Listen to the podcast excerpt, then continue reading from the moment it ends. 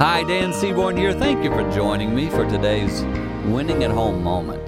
In a conversation this week, I was talking with an individual and they were expressing their thoughts about how much pride someone in their family has about bad news getting out about their family or that person.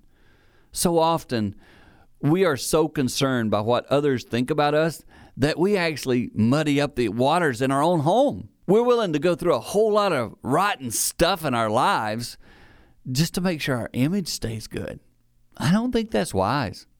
I think we as individuals sometimes need to say, you know, it is what it is, and this is our family, and I'm not embarrassed of it. I kind of wish we didn't have some of these warts and these issues in our life, but it's real.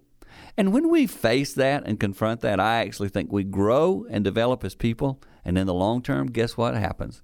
We end up actually winning at home.